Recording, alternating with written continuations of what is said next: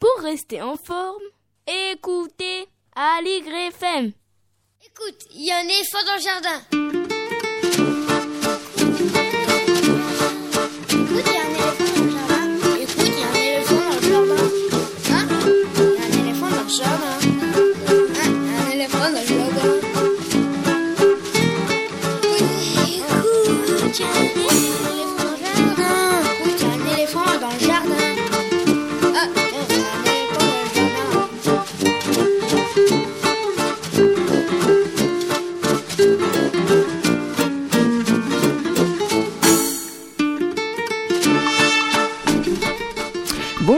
Véronique Soulet au micro pour l'actualité culturelle des enfants, petits et grands, en Ile-de-France.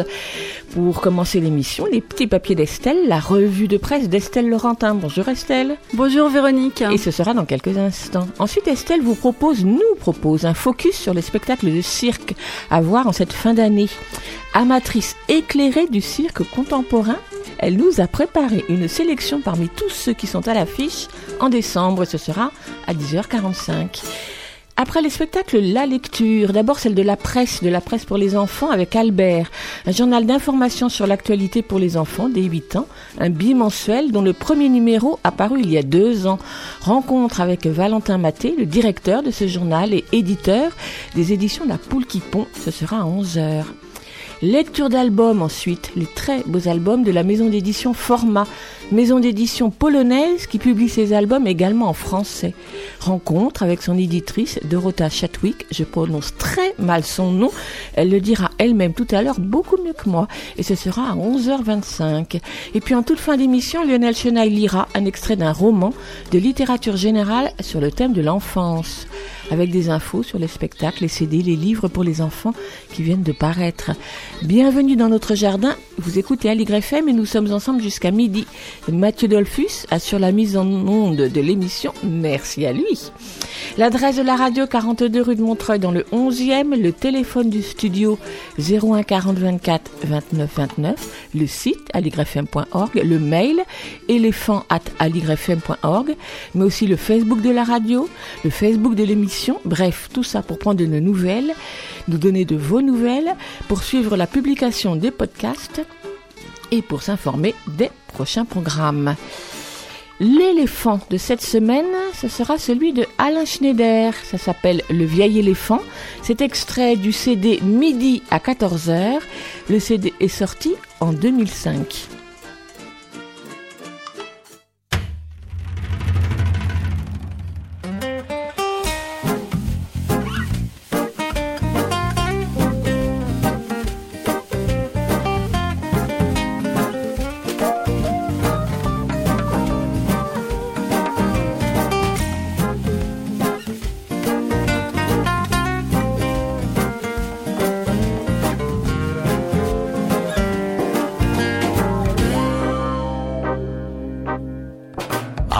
Marrant pour un vieil éléphant de lever la patte et de faire l'acrobate.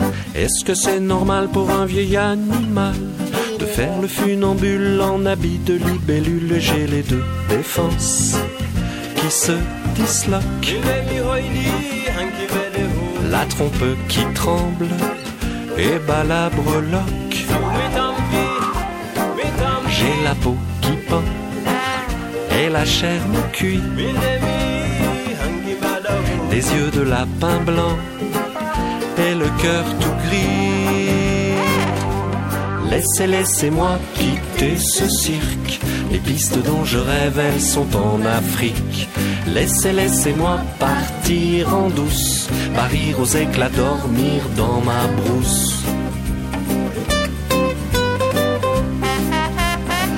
C'est un enfer pour un vieux mammifère de faire du trapèze en sucrant les fraises. Est-ce que c'est moderne pour un vieux pachyderme de faire le ventriloque, d'applaudir comme un phoque? J'ai les deux défenses qui se disloquent. La trompe qui tremble et bat la breloque. J'ai la peau qui pend et la chair me cuit. Des yeux de lapin blanc et le cœur tout gris.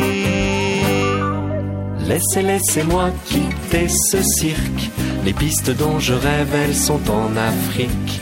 Laissez, laissez-moi partir en douce, parir aux éclats, dormir dans ma brousse.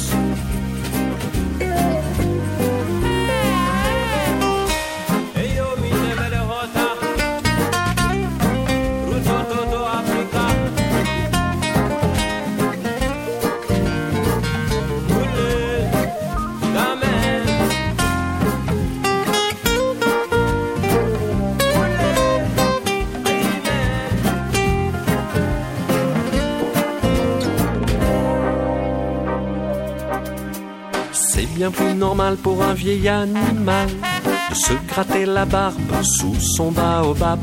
C'est plus élégant pour un vieil éléphant d'attendre la panne couché dans la savane. Laissez, laissez-moi quitter ce cirque. Les pistes dont je rêve, elles sont en Afrique. Laissez, laissez-moi partir en douce, parir aux éclats, mourir dans ma brousse. Laissez, laissez-moi quitter ce cirque. Les pistes dont je rêve, sont en Afrique. Laissez, laissez-moi partir en douce, parir aux éclats, mourir dans ma brousse.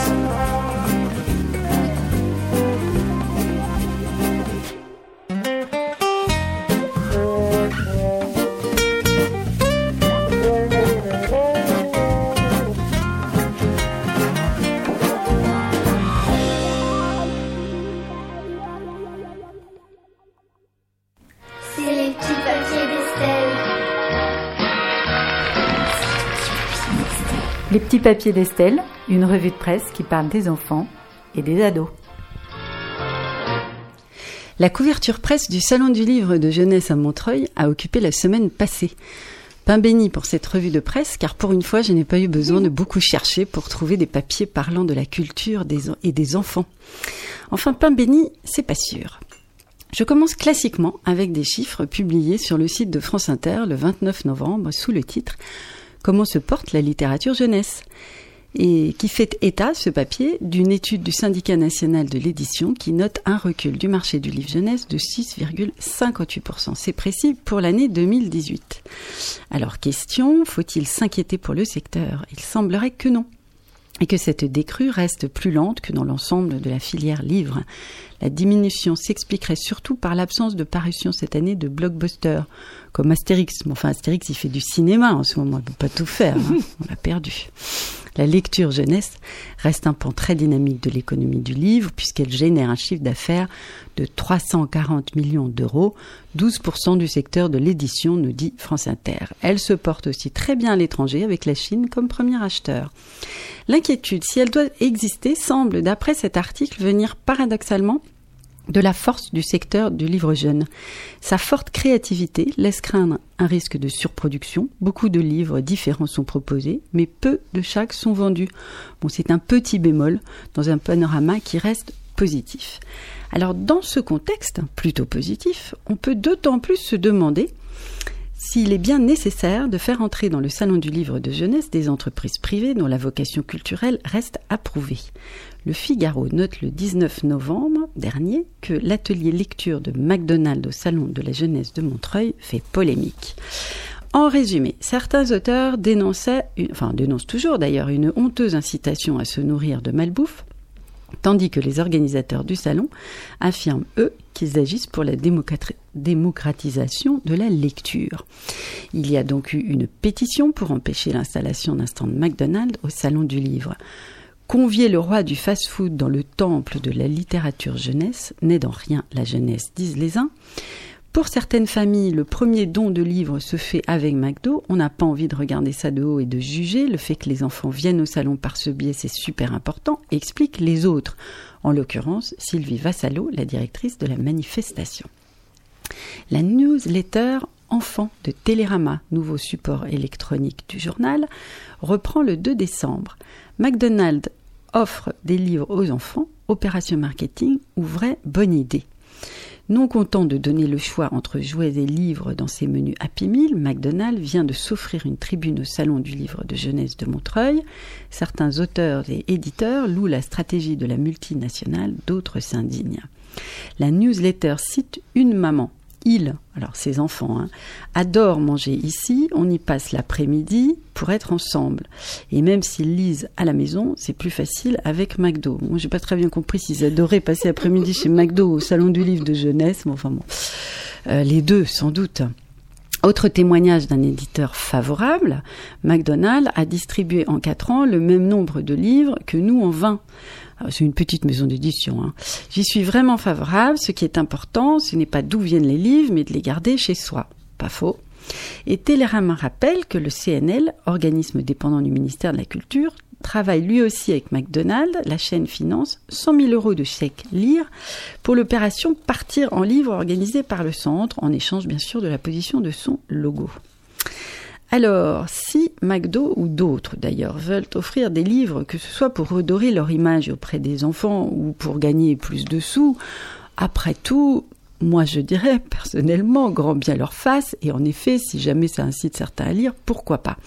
Mais est-ce une raison pour leur offrir un espace au cœur de la création pour les enfants et de les inviter au même niveau que de petits ou grands éditeurs qui travaillent avec passion pour que les jeunes accèdent à la lecture, s'en saisissent pour grandir, réfléchir et comprendre le monde?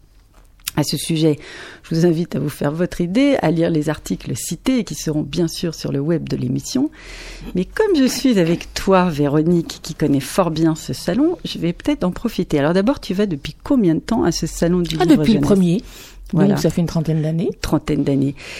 Et alors, McDo, fausse bonne idée ou pas bonne idée tout court? D'abord, ce n'est pas la première année, c'est la seconde année, mais cette année, c'est le canard enchaîné qui a mis le doigt dans l'œil et qui avait vu, enfin, qui avait remarqué que le McDo sera encore là cette année, qui d'ailleurs faisait l'année dernière la quatrième de du programme, donc personne ne pouvait louper la publicité de McDo.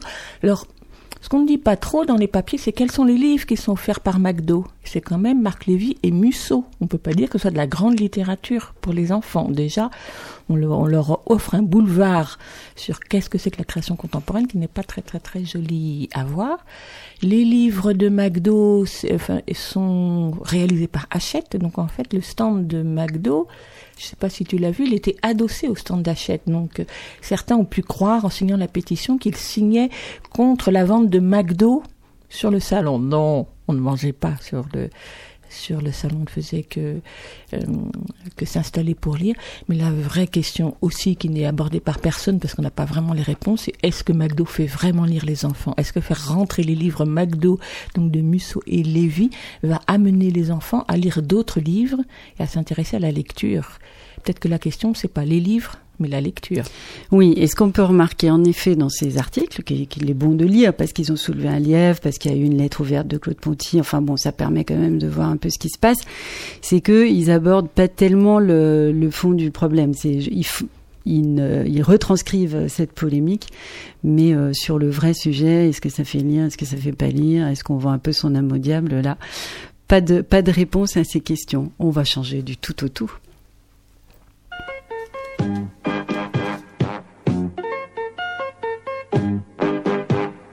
Dododododidère, où se trouve donc petit Albert? Albert, apporte-moi mon gros dessert. Coucou, je suis Albert et me voilà. Dit. Je suis vraiment un petit di di do do do do do di di. Je suis le gros Barnabé, je suis vraiment très très fufuté. Je suis très gros et je suis grand et je soulève un éléphant. Albert, apporte-moi mon gros dessert. Albert, apporte-moi mon gros dessert. Mais oui, bien sûr, cher Barnabé, je vais à droite et je suis gai. Et quand j'écoute mon orteil, je vais à gauche et c'est bien pareil. Je suis pas un automate et je saute comme une patate. Je fais ce que je veux, mon cher Albert. Albert, apporte-moi mon gros dessert. Albert, apporte-moi mon gros dessert. Mais oui, bien sûr, j'y cours, j'y vole. J'ai une puce dans le col qui me gratte et me fait sauter sur la tête de ma Barnabé. Ouïe, ouïe, ouïe, oh oh. Mais pourquoi, pourquoi cette drôle de bande son? Bah pour rigoler d'abord. Ça faisait partie du des programmes de L'île aux enfants pour ceux qui s'en souviennent. Et moi j'adorais cette réplique. Albert, apporte-moi mon gros dessert. Ça veut rien dire, c'est complètement absurde et c'est plutôt drôle. Ce qui n'est pas absurde en revanche, c'est le journal Albert. Aucun rapport, hein, je pense. Un grand tabloïd d'actu de 8 pages, donc des pages très grand format, qui sortent deux fois par mois pour décrypter l'actualité dans un langage clair et pas langue de bois, avec une fort belle illustration de couverture qui résume le sommaire en dessin, peinture, enfin j'ai pas bien vu la technique, mais c'est vraiment très beau. J'ai intentionnellement pioché dans ce mag car je sais que tu as rencontré son créateur, Véronique. On va l'entendre tout à l'heure.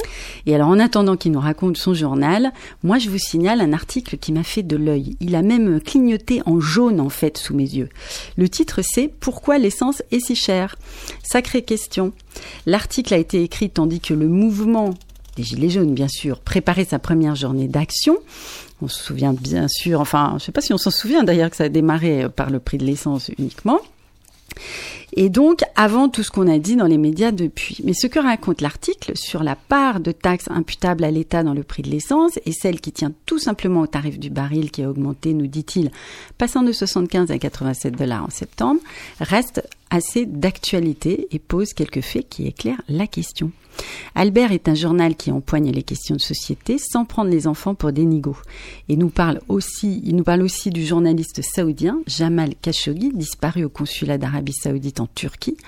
Comme beaucoup de pays, nous dit l'article, nous accusons l'Arabie Saoudite de l'avoir tué, mais sans pour autant rompre les relations avec ce pays car il achète des armes. Alors merci Albert et à tout à l'heure dans l'émission. Et puis pour les petits papiers, on se retrouve bien sûr la semaine prochaine. Mais tout de suite, on va avoir droit à quelques conseils judicieux Ouais. sur les choix de cirque. Qu'est-ce qu'on écoute d'abord? Eh bien, je sais pas. Bah, C'est toi qui as choisi la musique. Ah, on écoute les Dexys Midnight Runners Mais bien On sûr. écoute les Dexys Midnight Runners.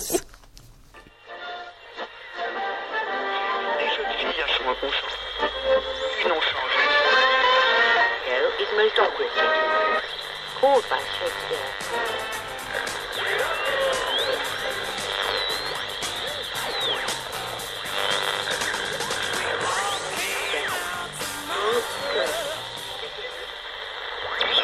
Font fortune tout au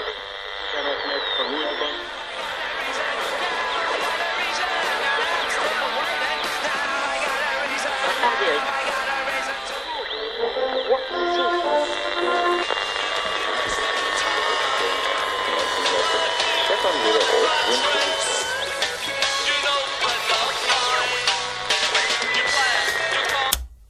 Jimmy! Yeah! Yeah! For God's sake, burn it down.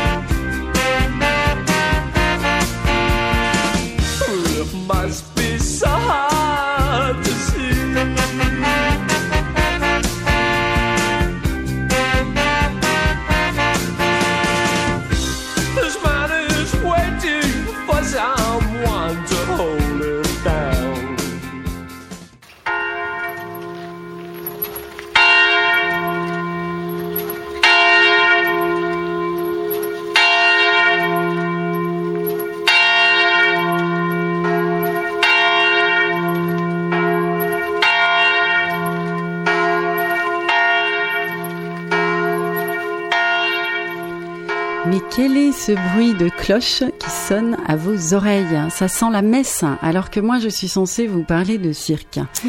C'est tout simplement parce que sous le chapiteau du cirque Trottola, planté ces jours de décembre dans l'enceinte du 104 à Paris, on rend hommage aux cloches de tous bords.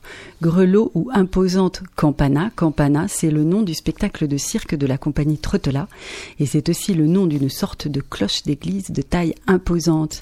Ben oui, elles ont des noms les cloches, parfois même des prénoms comme de vraies personnes. Il y en a une qui s'appelle Emmanuel à Notre-Dame de Paris par exemple.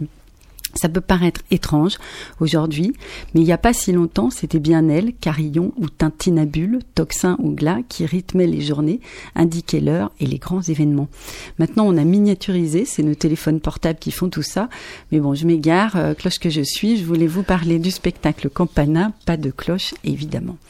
La compagnie Trottela, c'est avant tout deux personnes, voire deux personnages tout à fait particuliers, deux physiques remarquables et aux antipodes l'un de l'autre.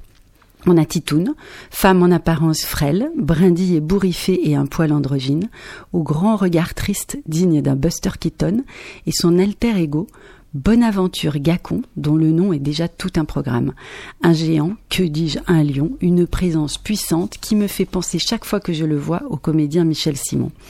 Ces deux-là sont accompagnés par deux musiciens, Thomas Barrière et Bastien Pellinck, qui jouent autant de la casserole que de la guitare. Avec leur pardon, sur le swing sans faille de leur musique, on passe sous le chapiteau un peu vintage des Trottolas, un moment qui se décrit difficilement, tant cette équipe nous emporte avec elle hors du temps et de la réalité. Pourtant, point d'effets spéciaux ni de blabla. Ça cause peu chez les Trottolas. En tout cas, pas beaucoup avec la bouche, mais bien plus avec les corps, les regards, les envolées au trapèze, ou même certaines immobilités qui en disent plus long que n'importe quel discours. Et puis on se marre, parce que c'est de là, avec leurs airs de regretter le temps qui passe, de souligner le rien du tout, la toute petite chose dérisoire que nous sommes, ils tiennent le fil de la rigolade, de la plaisanterie fine ou des blagues énormes. De ratage en protestation, le clown de Bonaventure qui s'appelle Boudu, trimballe des planches trop larges dans une brouette grinçante sur des gratins trop étroits. Et il râle Boudu parce que voyez-vous, ça passe pas ces planches. Et ça, ou quand même, Boudu, il n'en revient pas. Il n'a pas de mots. Il s'indigne, il proteste, et puis surtout, il s'entête. Alors on se sent très proche de cet homme ridicule qui peste parce que son petit monde lui résiste, et aussi un peu parce qu'il est trop bête, mais si bête qu'il en devient magnifique. Ce sont des acrobates hors pair, les trottelas. Ils s'envolent vers le haut de leur chapiteau et vous font frissonner de peur, bien sûr. Mais l'important, ce n'est pas ça, en tout cas pas que ça. L'important, c'est qu'ils nous parlent du temps qui passe et peut-être même de la mort qui rôde, et qu'on en sort pourtant heureux, le rire aux lèvres. On peut dire beaucoup sur ce spectacle, mais le mieux c'est d'y aller, car normalement, en sortant, vous aurez le sentiment d'avoir rencontré de nouveaux amis. Alors, les Trottolas, c'est au 104 à Paris, avec le spectacle Campana jusqu'au 22 décembre. Il y a beaucoup de séances complètes, mais pas toutes, parce que sinon je ne vous en aurais pas parlé pour seulement vous mettre l'eau à la bouche. Seulement, si vous voulez des places, il faut, je crois, se précipiter un peu. Alors, je suis ensuite partie vendredi dernier à l'espace cirque d'Antony voir Victor Catala et Cathy Pikarenen. L'un colosse du sud-ouest et l'autre blondinette finlandaise. Autrement dit, le cirque Aital, dont on avait pu voir dans ce même espace cirque il y a quelques années leur précédent spectacle, pour le meilleur et pour le pire, les deux acrobates mettaient en scène leur vie de couple, car ils sont couples à la scène et à la ville, en roulotte et aussi en Sim Camille, la fameuse voiture des années 70. Alors l'espace cirque d'Antony, c'est un endroit qui mérite un petit commentaire. C'est un espace viabilisé pour accueillir des chapiteaux et du public. Il propose chaque année trois ou quatre spectacles de cirque sous chapiteaux, donc, qui sont des spectacles de création. Enfin, plutôt ce qu'on appelle du cirque contemporain, du nouveau cirque, quoi. En gros, pas d'animaux. Mais en fait, euh, si on y réfléchit bien, si, il y en a souvent. C'est-à-dire qu'il y a des chevaux, des chiens, des oiseaux. Alors, euh, cirque contemporain, euh, pour le définir, on pourrait peut-être dire qu'il fait plus de place à la création d'une histoire qu'au spectaculaire. Enfin bon, si on regarde bien Véronique, finalement, ça dépend des spectacles. Bon bref, l'espace cirque d'Antony accueille donc du cirque sous chapiteau, souvent créatif, toujours chaleureux et surtout accessible à tous les publics et à tous les âges. On y découvre de très belles pépites de la création circassienne française, souvent avant qu'elle ne vienne à Paris. Bref, c'est un endroit hautement recommandable où on peut se rendre les yeux fermés. Enfin, ouvrez-les quand même, il y a 30 minutes de RER, faut regarder où on va. Et on y trouvera un petit bar sous chapiteau et puis une équipe très accueillante. Alors cette fois encore avec le cirque Aital et son nouveau spectacle Saison de cirque, l'espace cirque d'Antony propose une très belle surprise. Ben on y va. Ça va Ouais, super, merci. Euh, les deux billets sont là. Ah voilà, c'est tout à fait. Oui.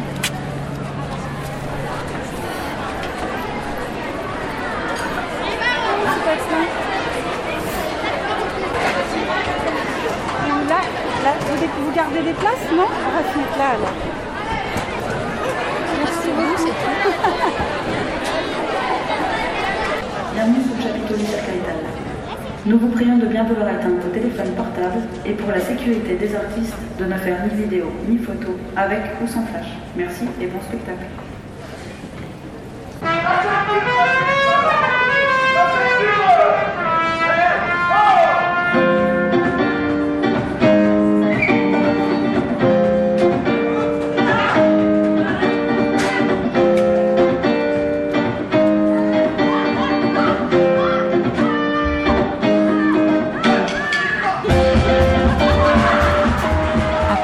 Dernier spectacle, les deux acrobates de main à main, qui ont quand même été médailles d'argent du Festival mondial du cirque de demain en 2005, ce qui implique quand même un très haut niveau de performance, le duo a profité d'une pause après son dernier spectacle, donc pour se faire de nouveaux amis. On y revient aux nouveaux amis. Des amis russes, en l'occurrence, les Kanakov, avec qui ils ont concocté une petite fable de cirque. On y voit ce qui se passe en piste, mais aussi les coulisses. Les rideaux s'ouvrent quand il ne faut pas, voire se déplacent en tournoyant le long de la piste, obligeant les artistes à courir à moitié pas habillés pour rester cachés derrière. On assiste à de fausses entrées et de belles sorties de piste, des échauffements, des répétitions, tout cela joué en musique et à un rythme d'enfer. Tout va très vite avec cette troupe qui nous propose du main à main, de la barre russe, du dressage équestre, du jonglage, sous l'œil rigolard et larmoyant d'un petit clown, balayeur, frimeur et complètement élastique, figuré par Cathy, dont on imagine avec son petit costume rayé qu'elle ne déteste pas Julieta Massina dans la strada. Alors, euh, on ne sait pas trop si ce cirque est traditionnel, tant les mouvements de révérence et les attitudes de fières étoiles de la piste sont imprimés dans les corps des artistes russes, qui arborent d'ailleurs tous quelques pièces de vêtements pailletés, tandis que Cathy et Victor ne sont parfois pas loin du pyjama. En fait, ce cirque se joue des codes du genre, piloté avec humour, avec désordre et fantaisie par l'imposant Victor, à la silhouette de rugbyman et à la fausse naïveté enfantine, le spectacle chaote de saute d'humeur en saut en hauteur, sans jamais se prendre les pieds dans le tapis. En clair, ça ne ressemble à rien de connu. Et puis, c'est à peine commencé que c'est déjà fini, tant la petite heure et demie de ce saison de cirque passe vite. Euh, avec, les quand il a jonglé avec les qui aussi avec le che- cheval. Petit jonglé très haut comme ça? Oui. Voilà, non, c'est très haut. C'est quand le cheval, il- c'est quand le monsieur, il allait sur le cheval, il redescendait, il allait sur le cheval, il redescendait. C'était vraiment impressionnant, notamment le début quand on voit le- l'artiste là qui sort de, de terre, c'était vraiment impressionnant. Et puis on voit qu'il y a à la fois beaucoup d'humour et euh, une grande qualité de, de spectacle, notamment les, les funambules et tout. Enfin, il y a une sacrée technique et ils font passer ça avec beaucoup d'humour, donc c'est très sympa. Vous trouvez que c'est un bon spectacle à conseiller à des enfants Ah oui, absolument. Une saison de cirque par le cirque Aital est à l'espace cirque d'Antony et c'est jusqu'au 16 décembre. Et puis, il y a un endroit à Paris que connaissent forcément les amateurs du genre. C'est la pelouse de Reuilly dans le 12e arrondissement de Paris, collée au bois de Vincennes. Elle accueille à partir du mois de décembre les grands cirques traditionnels. Trois cette année. Le très classique avec ménagerie et paillettes cirque Pinder.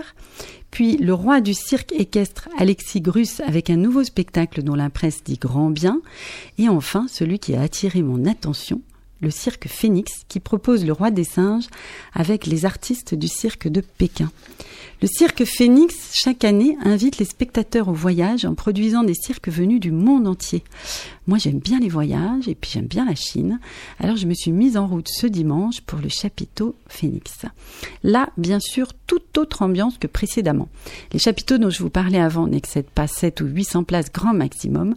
Et sous celui de Phoenix, on tient à 2000 spectateurs pour deux heures de spectacle, dont 20 minutes d'entracte, avec les acrobates, contorsionnistes, équilibristes et jongleurs chinois qui nous proposent des numéros parfaitement réalisés et de très haut niveau. Alors les costumes sont inspirés des traditions chinoises, parfois empruntés à la danse indienne, où on se balade un petit peu en Asie hein, quand même. Euh, éventail, ombrelles et masques rouges se succèdent. Les numéros sont très chorégraphiés. Alors tantôt à deux, des duos pour des séquences poétiques comme un très joli numéro d'acrobatie sur tissu qui clôt presque le spectacle, ou bien aussi beaucoup de numéros chorales où des dizaines, une dizaine d'acrobates à chaque fois évoluent ensemble au son de composition musicale. Alors c'est une musique assez actuelle, un peu universelle, mais toujours matinée d'instruments euh, traditionnels chinois, hein, évoquant euh, euh, la Chine avec des flûtes, des chants. On reste, malgré la grandeur du chapiteau et l'ampleur du spectacle, sur une proposition à taille humaine qui privilégie une certaine délicatesse d'exécution. Ça tient aussi à ces chorégraphies plutôt joliment faites, assez charmantes, et puis une couleur inspirée par l'Empire du Milieu. C'est pour tous les publics qui apprécient les prouesses acrobatiques un grand spectacle où la lumière très présente magnifie les artistes, la musique vous entraîne et puis où tout se termine évidemment par une grande parade. Je sais pas si ça te donne envie les cirques traditionnels. Pas mal, pas mal, mais je préfère euh, aller voir le Chakaïta, ouais, je crois. Peut-être à choisir. Alors, j'ai triché, Véronique. J'ai triché, je dois le dire. Je suis allée voir un spectacle qui est pas du cirque. Donc je le glisse quand même dans cette chronique. Un petit, euh, voilà, petit mensonge. Enfin, pas tout à fait, parce qu'il est tellement beau et beau et singulier que euh, j'avais envie d'en parler. Il s'agit de Kiss and Cry, vu hier soir. C'est tout frais à la Scala nouveau théâtre parisien à Strasbourg-Saint-Denis, enfin ancien théâtre qui a été refait puis qui a réouvert. Kiss and Cry est à recommander selon moi à partir de 12 ans. C'est un spectacle qui n'a pas été fait, je pense, spécialement pour les enfants, mais qui est vraiment un vrai tout public. Alors, il mélange sur scène de la danse, un film tourné en direct, des décors minuscules et minutieux grossis par la caméra, un texte très bien écrit, un peu comme une ritournelle, peut-être une chanson, très joli texte assez poétique, et le tout en petits détails, car les héros de ce spectacle sont les mains des danseurs qui nous racontent par le menu une fable sur l'amour et les souvenirs. Alors on appelle ça la nanodance. Les mains sont émouvantes ou drôles, elles sont parfois assez sensuelles, et en tout cas on oublie souvent qu'elles sont des mains. Il y a un petit train euh, comme jeu d'enfant qui roule et la caméra qui zoome sur une dame en Playmobil assise dedans. Il y a une girafe qui meurt dans un jardin de légumes brillants qui sont bien plus gros qu'elle. Bon, les proportions. On est captivé on est mené par le bout de l'imagination et de la sensibilité tout au long de ce spectacle. C'est aussi simple au résultat que c'est techniquement compliqué. Tout est fait à vue. La monteuse travaille sur scène avec son ordinateur. Les caméramans sont là. Ils sont habillés en noir pour que quelquefois on les oublie. Mais si on a envie de regarder un peu les tops et comment ça se passe, on peut passer finalement de ce film fait en direct sous nos yeux à ce qui se passe sur scène. Et les danseurs, ils dansent avec leurs mains, mais en fait, ils dansent aussi avec tout leur corps. Donc le spectacle sur scène est vraiment aussi intéressant et, curieux que ce qu'on voit euh, à l'écran, enfin sur ce grand écran qui est au fond de la scène. Et puis c'est à la fois bricolé, il y a une lampe torche au gaffeur sur une maison de poupée et complètement millimétré avec des décors absolument parfaits. Et puis tout ça est, vraiment à la, seconde près pour que ça fonctionne. La bande son est d'enfer, euh, ça passe du lyrique au pop sans problème. On y croise Ligeti, euh, Prévert ou John Cage. Et Kiss and Cry, c'est signé par un collectif belge qui nous fait partager vraiment son plaisir de créer en direct. Je pense que je crois avoir lu dans le dossier de presse que le spectacle n'est jamais tout à fait pareil parce que les choses euh, changent d'un jour à l'autre. Et tout ça a été concocté et dirigé par la chorégraphe Michel Anne Demey et par Jaco Van Dormel. C'est donc à la Scala jusqu'au 31 décembre. Et puis moi, c'était pas dans la bande son du spectacle, mais cette histoire euh, d'une femme vieillissante qui cherche au fond de sa mémoire des souvenirs d'amours enfuis, ça m'a mis une petite bande son perso dans la tête, alors on l'écoute quelques secondes. J'ai la mémoire qui flanche, je me souviens plus très bien. Comme il était très musicien, il jouait beaucoup des mains.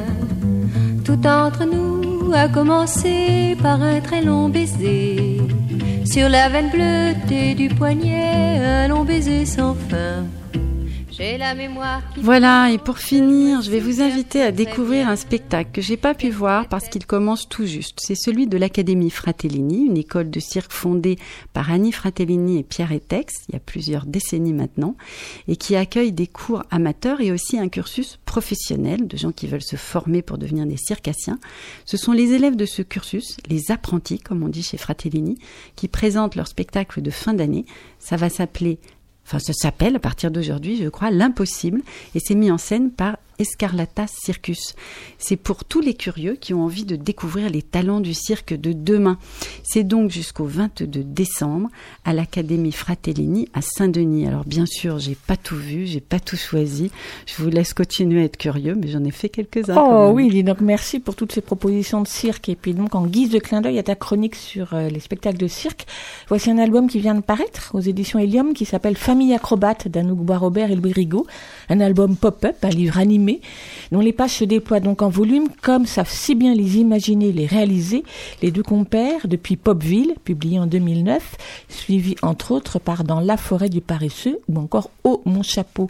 Ils étaient d'ailleurs venus en parler dans cette émission il y a quelques années.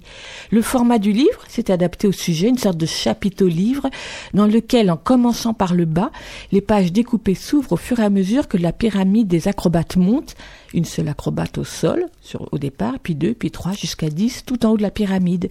Mais gare au chat et à la possible catastrophe. Les découpes de papier sont toutes en finesse et les acrobates aux rondeurs colorées, tels des jouets de bois, accomplissent des prouesses de voltige. C'est apparemment simple, mais c'est surtout très élaboré. Ça s'appelle donc Famille Acrobate.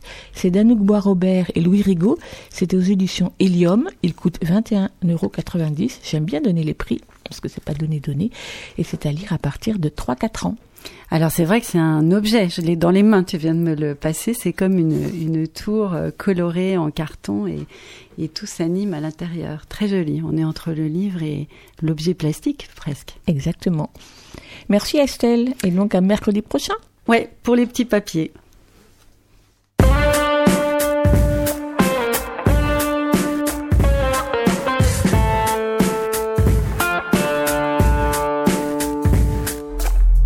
Peine levé, vous rêvez déjà de vous coucher. À peine lavé, vous devez déjà vous redoucher. Au petit déjeuner, vous pensez déjà au travail. Vous avez les yeux ailleurs et les cheveux en pagaille. Et c'est reparti pour une journée, tout le monde est pressé. Le jus d'orange, papa, maman, café renversé. On est encore en retard, savez les dents, on est vite sur le chemin de l'école. Nous on court quand vous marchez vite.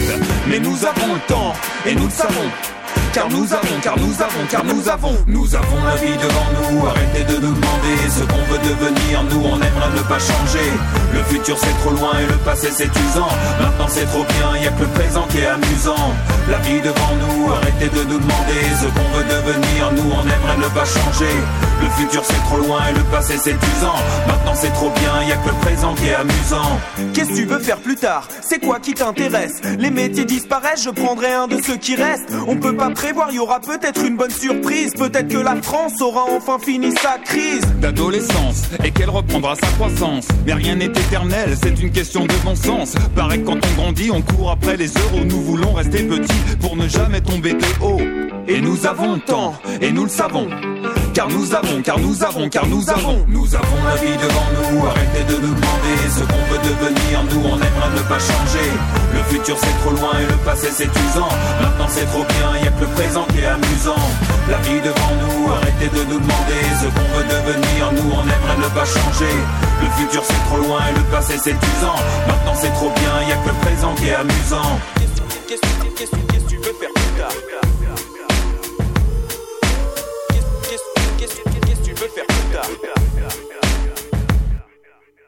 Vous rentrez fatigué, vous avez pas le sourire, vous avez du courrier, vous pouvez même pas tout lire. Le travail est fini, mais vous ne parlez que de ça. Y a un collègue qui a dit ci et le patron qui a dit ça. Vous nous demandez quand même si l'école s'est bien passée. On vous répond que oui et qu'on a bien travaillé. Et même si on vous dit pas tout, nous on est contents quand vous êtes contents de nous. Et nous sommes contents car nous avons. Car nous avons, car nous avons, car nous avons, nous avons la vie devant nous. Arrêtez de nous demander ce qu'on veut devenir. Nous, on aimerait ne pas changer.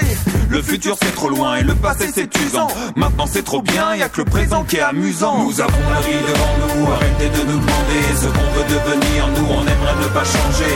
Le futur c'est trop loin et le passé c'est usant. Maintenant c'est trop bien, y a que le présent qui est amusant. La vie devant nous, arrêtez de nous demander ce qu'on veut devenir. Nous, on aimerait ne pas changer. Le futur c'est trop loin et le passé c'est usant. Maintenant c'est trop bien, y a que le présent qui est amusant.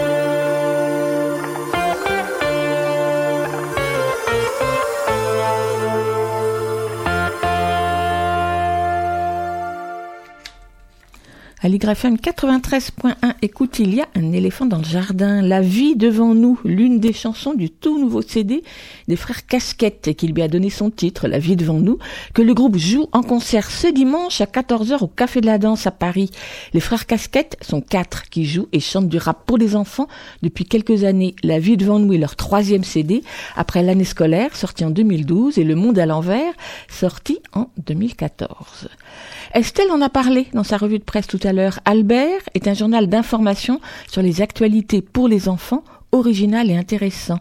Édité depuis deux ans par la Poule qui pond, une maison d'édition clermontoise, c'est-à-dire installée à Clermont-Ferrand, Albert se présente sous la forme d'un vrai journal, un tabloïd de quatre grandes pages, imprimé sur un beau papier, et dont la première est une grande illustration sans légende, qui invite à rêver tout autant qu'à questionner. À l'intérieur, différents articles sur des sujets d'actualité, donc de société, d'économie, de sciences ou d'histoire, écrits sur un ton sobre et précis, informatif, avec des mots et des phrases simples pour les enfants dès 8 ans. De quoi ouvrir les discussions en famille ou en classe. Le numéro coûte 3 euros. Albert paraît deux fois par mois et on peut bien sûr s'abonner. Et de plus, il est complété par une application numérique gratuite pour téléphone et tablette. Tout ça est bien intéressant. Alors lundi dernier, au Salon du Livre de la Presse Jeunesse à Montreuil, je suis allée rencontrer Valentin Maté, l'éditeur de La Poule qui pond et donc directeur du journal Albert. Micro. Valentin Maté, bonjour. Bonjour. Alors on se retrouve autour d'un journal que j'ai découvert il y a très peu, mais en fait on en est à peu près au 43e numéro, si je ne me trompe pas. Albert, donc l'aventure a commencé en 2014. Alors l'aventure a commencé en 2014, il sort deux fois par mois. Donc il sort deux fois par mois et effectivement donc ça fait deux ans que Albert existe et deux ans qu'on existe encore. Donc un journal qui est un journal d'information sur l'actualité. Alors on est complètement bluffé quand on voit le journal d'abord par euh, la couverture, enfin la une, la page de une qui est une grande illustration sommaire on va dire qui reprend euh, sous forme d'illustration les différents éléments du contenu et en même temps pas un mot. Voilà, l'idée c'est de donner tous les 15 jours une carte blanche à un illustrateur jeunesse. Et donc on lui donne les sujets du journal, on va lui donner les cinq grands titres euh, qu'on va retrouver dans le journal, et on va lui dire ben, il faut faire une illustration qui reprend ces cinq, ces éléments. Alors euh, il faut mélanger, euh, par exemple il faut mélanger le prix de l'essence, la disparition des animaux sauvages, les scientifiques arrivent à faire de nouveau marcher des, des personnes un fauteuil roulant, et l'anniversaire de Mickey que à l'illustrateur de de relever le défi de tout mettre ensemble. Pour l'intérieur du journal, on va reprendre des éléments qui sont dans la grande illustration de la une. On fait des zooms en fait sur l'illustration de la une et ça crée aussi un jeu de cache-cache avec les enfants pour retrouver où était cet élément dans la une. Vous faites appel à des illustrateurs à la fois, j'allais dire, des grands noms et puis des illustrateurs moins connus, mais en tout cas, à chaque fois, ces illustrations sont des créations qui sont passionnantes parce qu'elles ne sont absolument pas ni descriptives ni explicatives, mais au contraire ouvrent sur un imaginaire qui, ouvre à tous les possibles. Nous, on avait fait le choix de lancer un journal sans photo. Il ne s'agissait pas de faire un journal sans photo pour faire des illustrations représentatives. Là, l'idée, c'est vraiment de faire une interprétation. On demande à l'illustrateur d'interpréter. C'est pour ça d'ailleurs qu'on va chercher des illustrateurs jeunesse et pas des illustrateurs de presse qui travaillent très bien par ailleurs. D'ailleurs, mais l'idée, c'était vraiment de dire, on leur demande une interprétation. Donc, euh, il faut qu'ils travaillent euh, bah, comme pour un album jeunesse. D'ailleurs, on est une maison d'album jeunesse à la base. On va y revenir. Donc là, on est au numéro 46. Alors j'imagine, mais peut-être que je me trompe, que chez vous, tout le studio, ou enfin en tout cas l'atelier de travail, sont recouverts de ces affiches-là qui sont super. Enfin, oui, parce que c'est vraiment des affiches. Donc tout est, tout est affiché?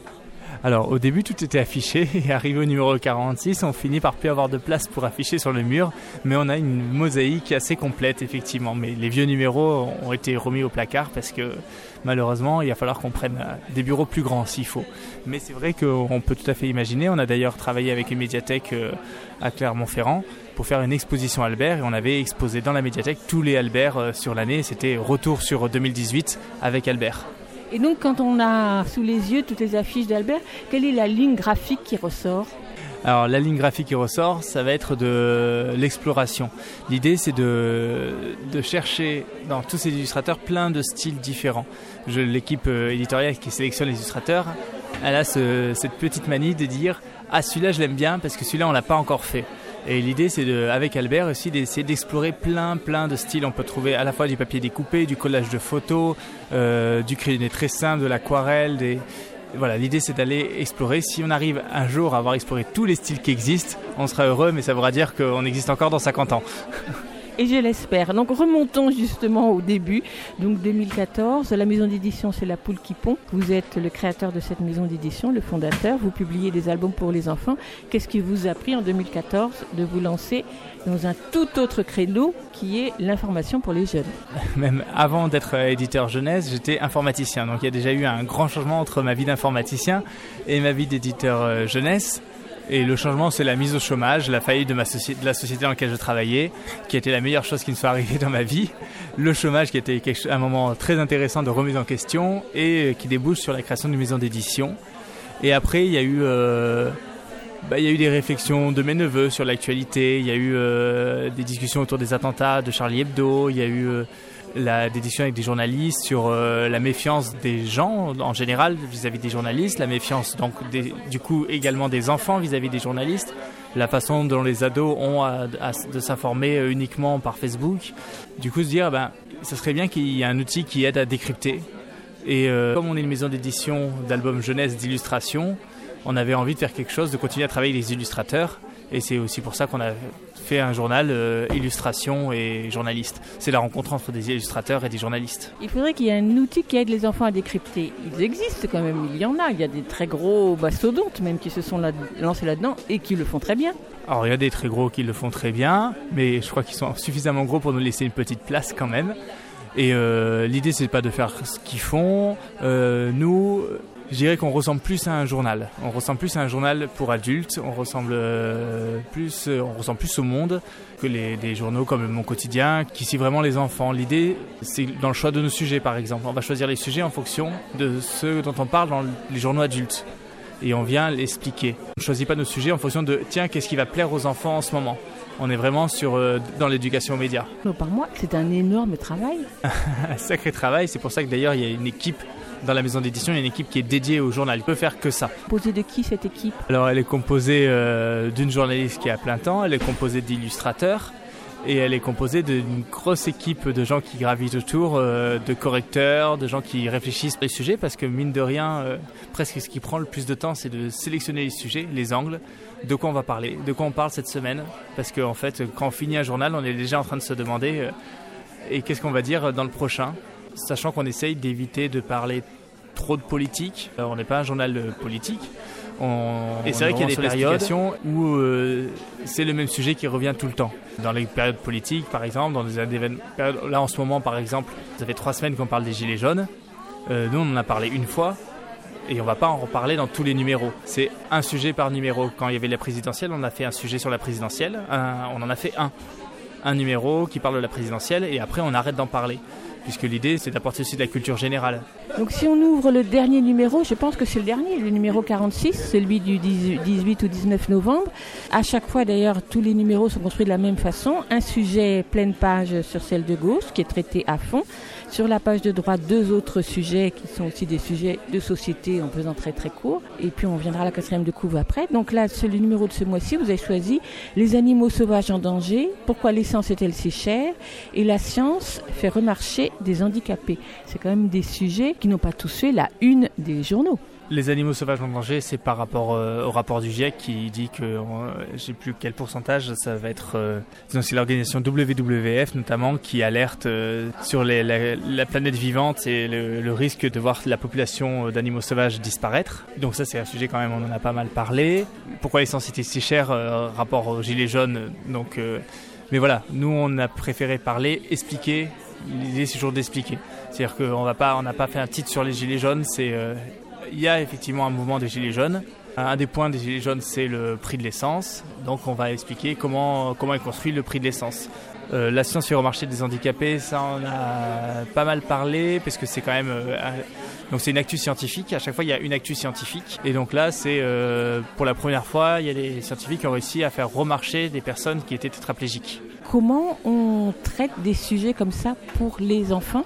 Car en particulier pour celui de la page de gauche, c'est-à-dire les animaux sauvages en danger, c'est un texte relativement long, je dirais qu'il doit faire euh, 3000 signes. On a le temps de rentrer dans les détails et en même temps il faut les choisir ces détails. Le, gros sujet, en fait, il est construit en cinq questions, ce qui permet vraiment de répartir et on est vraiment dans décrypter. On est sur les cinq questions qu'on pourrait se poser. Là, par exemple, si je reprends les cinq questions, qu'est-ce que le WWF et quel est son rôle? Donc, on est vraiment dans l'explication qui aide à comprendre l'actu, en fait, parce que l'idée, quand on écrit pour les enfants de l'actu, il faut revenir à la base. On a l'habitude de dire, euh, l'enfant est un lecteur qui n'a pas de bagage culturel qui porte pas avec lui toutes les connaissances. C'est-à-dire que si on parle d'un homme politique, il faut rappeler qui c'est.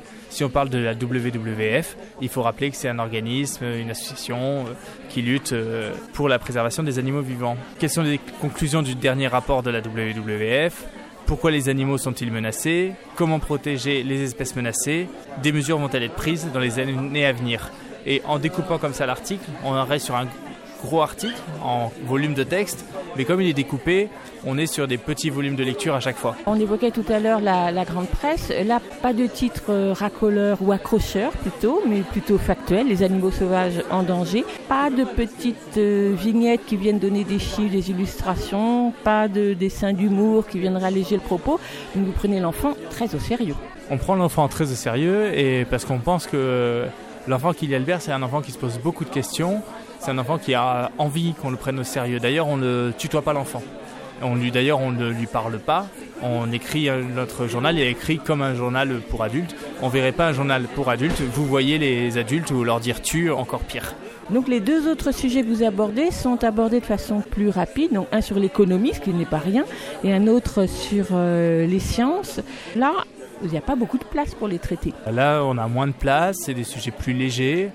On va les pas les survoler, mais on va venir euh, expliquer, donner les quelques clés nécessaires à la compréhension.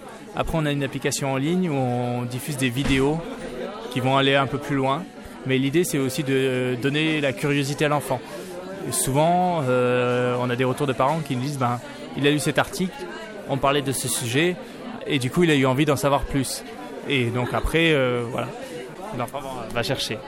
Quatrième de couverture, là on est sur des nouvelles encore beaucoup plus brèves, des informations culturelles sur la naissance de Mickey Mouse, je ne savais pas du tout qu'il était né en 2008, donc je l'ai appris avec vous. Et puis des petites informations, on va dire plus légères cette fois avec C'est fou. Alors on a effectivement sur la dernière page euh, une rubrique qui est souvent la première par laquelle les enfants commencent, et les adultes aussi d'ailleurs, qui s'appelle C'est fou, et c'est trois ou quatre euh, actus euh, insolites. Euh, alors je sais plus exactement, mais par exemple, un train d'enfer dans le nord-ouest de l'Australie, début novembre, un incident hors du commun s'est produit alors que le conducteur d'un train de marchandises transporté du minerai de fer était descendu pour inspecter un wagon. Donc le conducteur descend du train pour inspecter un wagon et là le train redémarre tout seul. Et donc on explique que ce train a parcouru 90 km sans personne à bord euh, et ils ont dû le faire dérailler exprès pour l'arrêter. C'était un train de 268 wagons. Alors je vous laisse imaginer quand ça déraille un train de 268 wagons lancé à 110 km heure. Je vois à votre sourire que vous aimez bien aller chercher ces petites infos. C'est une partie qui est très agréable. En plus, le- donc il n'y a pas d'illustration sur ces, euh, ces actus insolites. Donc on les cherche vraiment à la fin. Et en fait, quand on les cherche, le journal est fini. Il reste plus que les insolites. Et donc on est un peu, c'est la petite cerise sur le gâteau. Alors une rubrique qui moi m'a laissé un petit peu sur ma faim, c'est la rubrique Dans le monde où à chaque fois là aussi vous abordez quatre thématiques internationales très importantes et très là aussi très sérieuses qu'on aborde rarement avec les enfants. Mais qui en même temps, j'ai trouvé que la longueur de l'article, là c'est quoi? C'est 1000 signes, même pas 600 signes peut-être, ça reste quand même très très très évocateur. Alors c'est très très court, c'est sûr. Ça vient de plusieurs raisons. L'idée de rester sur un volume de texte qui soit lu dans 15 jours, on prend l'ensemble du journal. On aurait pu choisir une seule actu internationale et la traiter un peu plus en profondeur, mais on voulait qu'il y ait plusieurs actus pour qu'il y en ait. On essaye de faire en sorte qu'on en ait une dans tel continent, une par continent. Quand on choisit une actu en Asie, on va essayer d'avoir une actu en Amérique du Nord et une actu en Afrique. Le but de ces trois petites vignettes, c'est de montrer que l'actu se construit aussi dans les autres pays et qu'il y a le reste du monde qui bouge aussi en même temps que, en même temps que nous, même s'il est beaucoup plus loin et qu'on a l'impression qu'on a l'impression qu'on est enfant que le monde euh, c'est la France, à la rigueur l'Europe, Brésil, Hongrie, Arabie Saoudite pour le dernier numéro. Et en même temps, parler de le- de l'élection de Bolsonaro en quelques lignes pour dire qu'il s'attaque à la déforestation, c'est un peu réducteur quand même, non? C'est pas réducteur, déjà on en parle. Parce que je vous mets au défi de trouver euh, dans les autres magazines jeunesse, ne serait-ce que la mention de cet événement, qui est un événement quand même euh, important. Et même par rapport à des journaux adultes, en volume, en proportion, on n'en parle pas moins que, que les journaux adultes, parce que pareil, quand vous prenez un journal adulte, vous avez euh, X pages sur l'actu nationale et euh, trois petites pages sur l'actu internationale. Et donc pour faire le choix de ces actus internationales, euh, vous opérez comment? Parce que là aussi c'est pas facile, comme vous venez de le dire, euh, les journaux n'en parlent pas forcément beaucoup non plus. Vraiment, l'objectif, c'est d'aller euh, d'aller chercher dans plein de pays différents et par cette actu, de faire découvrir différents pays, différentes cultures, différents mondes. Alors après, c'est sûr que euh, on pourrait dans chaque numéro, par exemple, parler d'une élection en Afrique, parce qu'il y a des élections tout le temps en Afrique. Dans tous les pays qui composent euh, le grand continent africain, il y a plein d'élections tout le temps. Ben, on essaye de pas à chaque fois avoir euh, un sujet sur une élection, on essaye de varier, on essaye d'avoir des sujets plus lourds et des sujets plus légers. euh. Alors c'est sûr que ben, comme on a fait le choix de suivre l'actu, parfois l'actu est très lourde et parfois l'actu est beaucoup plus légère, euh, même si on est un peu plus sérieux que d'autres. Un parti pris euh, que j'imagine vous avez choisi, c'est de ne pas indiquer d'âge du lectorat. Oui. Alors c'est une chose qu'on fait également à la maison d'édition. C'est à l'enfant et, les parents aussi, mais c'est à l'enfant de décider si ça lui correspond ou si ça lui correspond pas. Ça s'adresse plutôt à des 8-13 ans. On aurait pu mettre un journal pour les 8-13 ans, mais techniquement, c'est pas un journal pour les 8-13 ans, c'est un journal qui est accessible aux 8-13 ans. Mais si on a 14-15 ans et qu'on a envie de lire, on a droit. Si on a 7 ans et que ça nous intéresse, on a droit. Et si on est adulte et qu'on veut s'abonner, on a droit. Moi, on a, on a dans nos abonnés quelques adultes, euh, notamment pour l'illustration, mais qui, euh, on apprend des choses. Moi, à chaque fois que je relis, euh, quand les journalistes nous envoient les articles, que je lis les sujets, que je lis euh, le- l'article, j'apprends beaucoup de choses. Valentin Maté, d'où vient le nom Albert? Moi je voudrais bien appeler Albert vous-même, mais c'est pas ça. Non, c'est pas exactement ça. Le- la maison d'édition est basée à Clermont-Ferrand, c'est pas très loin de Vichy. Un très grand euh, reporter, euh, journaliste qui s'appelle Albert Londres est né à Vichy. Et donc on a appelé notre journal Albert en hommage euh, à Albert Londres. Ce journal est vendu 3 euros. On peut l'acheter en librairie ou seulement par abonnement Alors on peut l'acheter à l'unité sur la boutique de la Poule Quipon. Et sinon, c'est par abonnement. euh, ou alors, une des techniques, c'est de faire s'abonner sa médiathèque. Comme ça, on peut l'emprunter. Alors, J'aime bien qu'on parle un peu des lecteurs. Est-ce que vous avez des retours de lecteurs? Est-ce qu'ils vous écrivent? Est-ce qu'ils vous suggèrent des sujets? Est-ce qu'ils commentent les articles? On a des retours de lecteurs, on a des, gens qui commentent en bien ou en mal. Parfois, on nous dit Ah, vous avez parlé de ce sujet, vous auriez pu parler euh, de ça aussi. Euh, souvent, on nous félicite. C'est assez agréable d'ailleurs, puisqu'on on dit souvent que les gens ont plus tendance à, à prendre la plume pour dire du mal. Alors, euh, on reçoit quand même plus de mails de félicitations. Euh, là, en ce moment, on est au salon de Montreuil, euh, salon du livre et de la presse jeunesse à Montreuil. Et là, on a eu pas mal, genre tout le week-end et aujourd'hui encore, euh, des gens qui viennent nous voir en disant je suis abonné, je voulais vous dire, j'espère que ça va continuer longtemps parce que mon fils est fan, ma fille est fan, moi aussi j'apprends des choses. et après, on a beaucoup de médiathèques et d'établissements scolaires qui sont abonnés et de- d'enseignants qui l'utilisent en classe. Il y a notamment un établissement à Clermont-Ferrand qui fait tout, son, tout le cours d'éducation civique à partir du journal. Il y a de quoi faire. Quel est l'équilibre financier pour vous Parce que vous vendu 3 euros avec un travail d'illustrateur qui, j'imagine, est rémunéré comme il doit être rémunéré, donc euh, tout de suite ça a son coût. Comment se fait cet équilibre Aujourd'hui, on a autour de 500 abonnés. Pour être à l'équilibre vraiment en pleine autonomie, il faudrait avoir 1000 abonnés. Mais euh, on ne on désespère pas et on espère bien qu'un jour on sera à 1000 abonnés. En attendant, on, a pu lancer le journal grâce à une bourse, euh, une bourse d'innovation de la presse du ministère de la Culture. Les 500 abonnés qui nous manquent sont encore compensés par cette bourse qui va pas durer euh, ad vitam aeternam, mais euh, qui pour l'instant rend le projet viable. Vous l'avez évoqué tout à l'heure, mais je voudrais bien qu'on dise quelques mots de plus de l'application Albert qu'on peut trouver à la fois sur les iPads et sur les, les tablettes Android, qui est non pas la reproduction du journal, mais qui est à la fois son prolongement et son, et son ouverture, qui est beaucoup aimé le, le sommaire qui est commenté euh, par la vidéo. Donc l'application, on ne voulait pas effectivement qu'il existe une version numérique du journal. Albert, c'est un journal papier. C'est un journal qu'on reçoit dans sa boîte aux lettres, c'est un journal qu'on peut toucher et qu'on peut afficher. Donc ça ne peut exister que sur papier. Après, euh, l'application numérique permet de montrer des images, montrer des vidéos, de faire une, une revue de presse. On reprend des, des, vidéos qui sont sorties dans les grands médias, aux médias adultes en fait. On n'a aucun problème à montrer une vidéo qui sort sur France Info, d'une vidéo du Monde, d'une vidéo de Libération, du Figaro à condition que la vidéo puisse être accessible aux enfants. Donc on a un comité qui regarde toutes les vidéos qui sortent, qui voit quelles sont celles qui peuvent être accessibles et celles qui sont accessibles et qui nous paraissent intéressantes pour aller plus loin sur un sujet, on les met dans la revue de presse. Après, on fait aussi une vidéo de lecture d'images. Comme dans la une, on va retrouver tous les éléments du journal. On a une vidéo de lecture d'images qui explique les symboles, qui va expliquer pourquoi l'illustrateur il a fait telle image, pourquoi il a dessiné comme ça qu'est-ce que ça veut dire cette image? En quoi le fauteuil vide permet de symboliser l'avancée scientifique qui est de faire remarcher les gens, des choses comme ça. Donc euh, un travail de lecture d'image. La dernière question, ça sera bien sûr le sommaire du prochain numéro. Eh bien on ne le connaît pas encore. On attend que l'actu se fasse. Valentin, merci beaucoup. Merci. Et donc pour en savoir plus sur Albert, pour vous abonner, pour avoir un aperçu des illustrations de la première du journal, rendez-vous sur le site www.journal- albert.fr. Le quintet vocal Tête de Chien était l'invité de cette émission il y a quelques semaines pour présenter leur concert et CD Face cachée où ils reprennent les chansons traditionnelles pour enfants pour en donner une interprétation pas banale.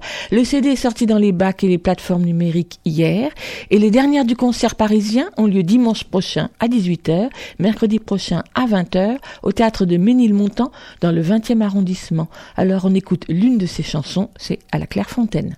Il y a la claire fontaine, mon allant promener, j'ai trouvé l'eau si belle que je me suis baigné. Il y a longtemps que je t'aime, jamais je ne t'oublierai. Sous les feuilles d'un chêne, je me suis fait sécher. Sur la plus haute branche, un rossignol chantait.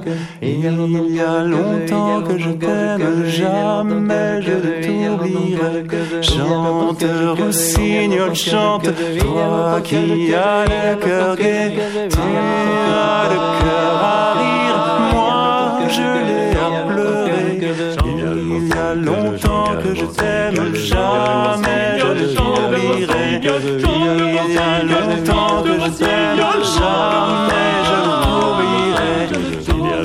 a longtemps que je t'aime, jamais je ne t'oublierai. Il y a longtemps que je t'aime, jamais je ne t'oublierai.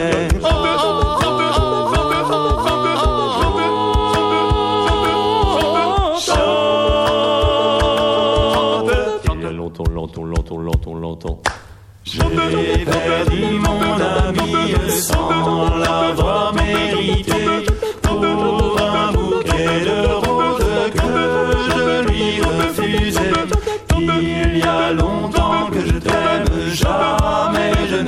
Je voudrais que la rose fût encore au rosier et que le rosier même fût encore à planter. Il y a longtemps que je t'aime, jamais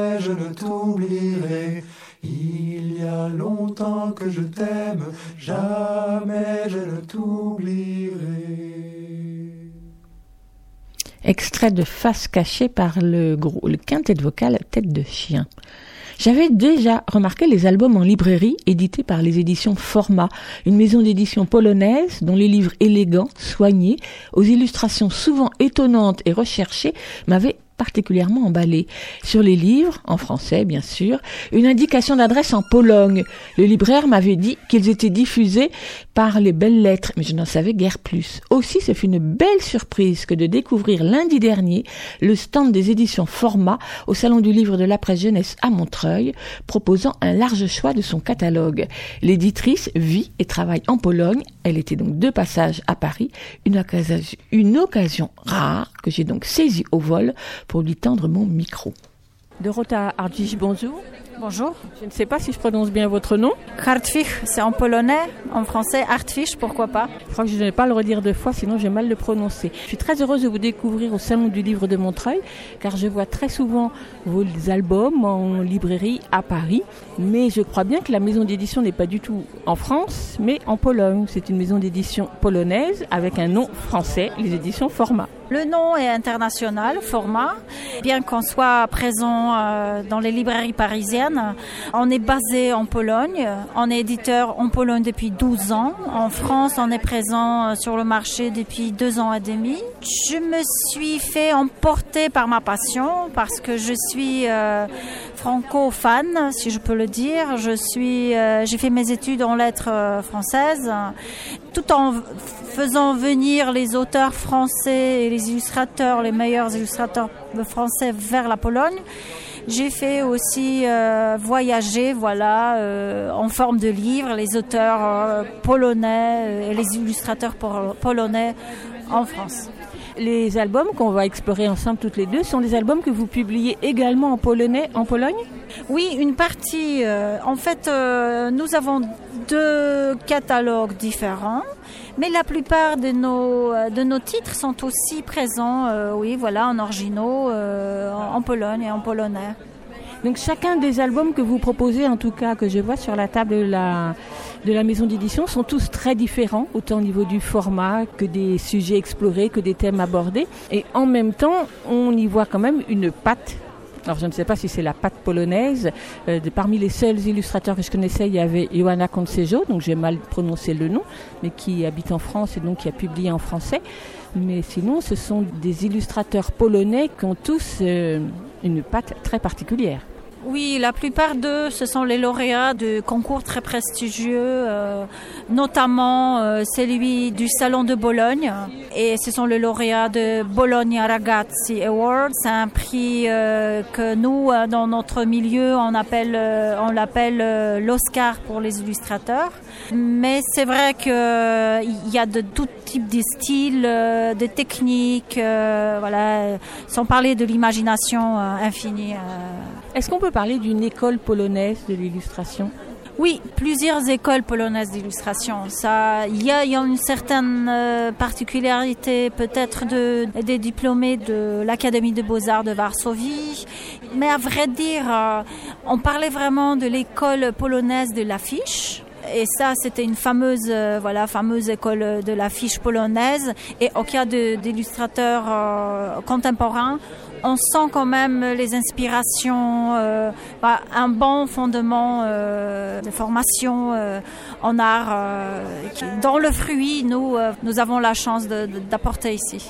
En particulier, peut-être dans l'aspect un peu surréaliste de certains illustrateurs Oui, si on parle de Johanna Consejo, par exemple, c'est une illustratrice qui, qui d'abord euh, est très très euh, travailleuse, si je peux dire. Elle entre vraiment profondément dans les détails et c'est vraiment les détails de son univers à elle- à elle-même. Parfois, on peut l'appeler surréaliste.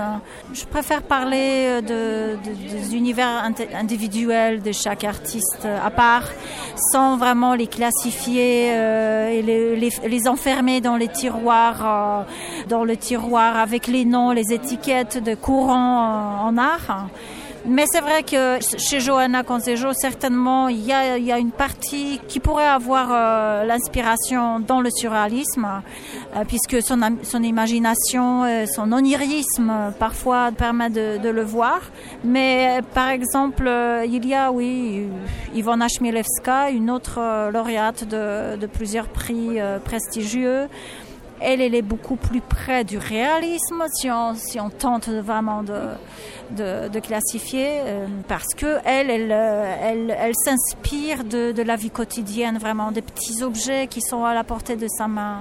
Alors chacun des livres que vous publiez est un livre unique dans le sens, euh, je le disais tout à l'heure, du format, du papier, mais c'est aussi, ce sont des objets autant que ce sont une couverture et du papier. Oui, moi je trouve que euh, l'il- l'illustration c'est vraiment de l'art avec un A majuscule. C'est pour ça que et le, livre n'est jamais produit. Je suis toujours un peu inquiète quand j'entends parler de la commerce des produits du livre. hein, parce que je vois euh, chez les lecteurs euh, le niveau de l'impact, de l'influence que le livre peut évoquer chez le lecteur.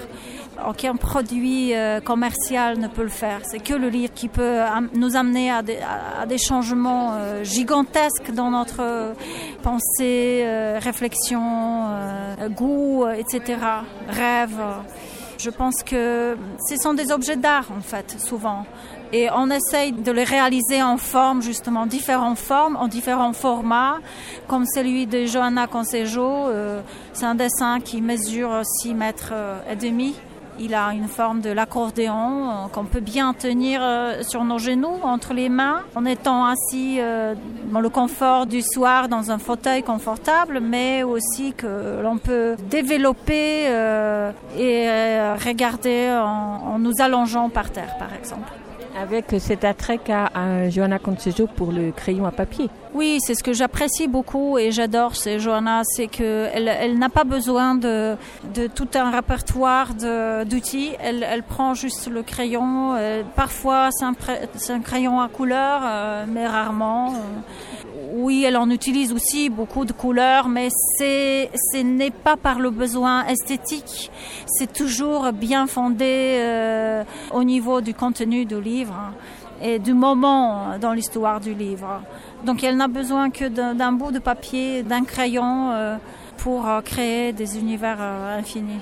Et donc celui que vous avez publié, mais peut-être qu'il y en a d'autres, c'est Un prince à la pâtisserie dont elle a réalisé les illustrations, mais pas le texte.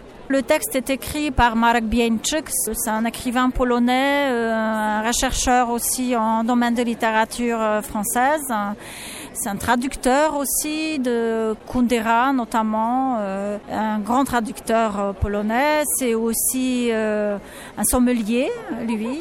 Donc il a beaucoup de passion. C'est quelqu'un d'esprit très très large que j'apprécie beaucoup. Et il est primé en Pologne avec le prix euh, prix littéraire Nikkei, qui est l'équivalent de prix Goncourt en France. Alors vous avez sur les genoux trois des albums que j'ai choisis parmi tous les albums que vous avez publiés. D'ailleurs, il y en a combien de publiés aux éditions Format? Bah, notre catalogue en Pologne compte plus de 60 titres, mais en France, euh, on est tout jeune, tout frais, euh, deux ans et demi, euh, on a une quinzaine de titres. J'aimerais bien que vous présentiez celui que je crois est le plus récent de votre production, abc.de, d'une auteure illustratrice dont je vais, vais vous laisser prononcer le nom. Ivona Chmielewska encore, j'en ai déjà mentionné ce, nom. C'est un abécédaire, un abécédaire imaginaire, un abécédaire euh, visuel. C'est un travail vraiment euh, très très érudit en même temps. Elle a passé euh, un an et demi à faire de la recherche. C'est un abécédaire qui introduit les, les lecteurs à l'univers de la littérature, de la science, de la philosophie et de l'art allemand. Pourquoi allemand? Parce que c'est un qu'elle a fait en hommage euh, de sa grand-mère qui était allemande, qui lui chantait euh, les berceuses allemandes euh, et qui était très proche. Et alors là, dans ce livre, les mots et les lettres font la queue devant les cabinets de Sigmund Freud, éclairent les nuits des frères Grimm, s'échappent des livres de Brecht ou de Goethe bondissent sur les partitions de Bach. Donc il y a toute une richesse de références, euh, de références aux grands euh, personnages de la culture allemande, mais en même temps qui se sont absolument inscrits et euh, formé notre culture euh, européenne. Et euh, ce qui est important, c'est que c'est un livre quadrilingue, c'est un livre en, allemand d'abord, mais tout de suite, ce sont le- les mots français qui viennent.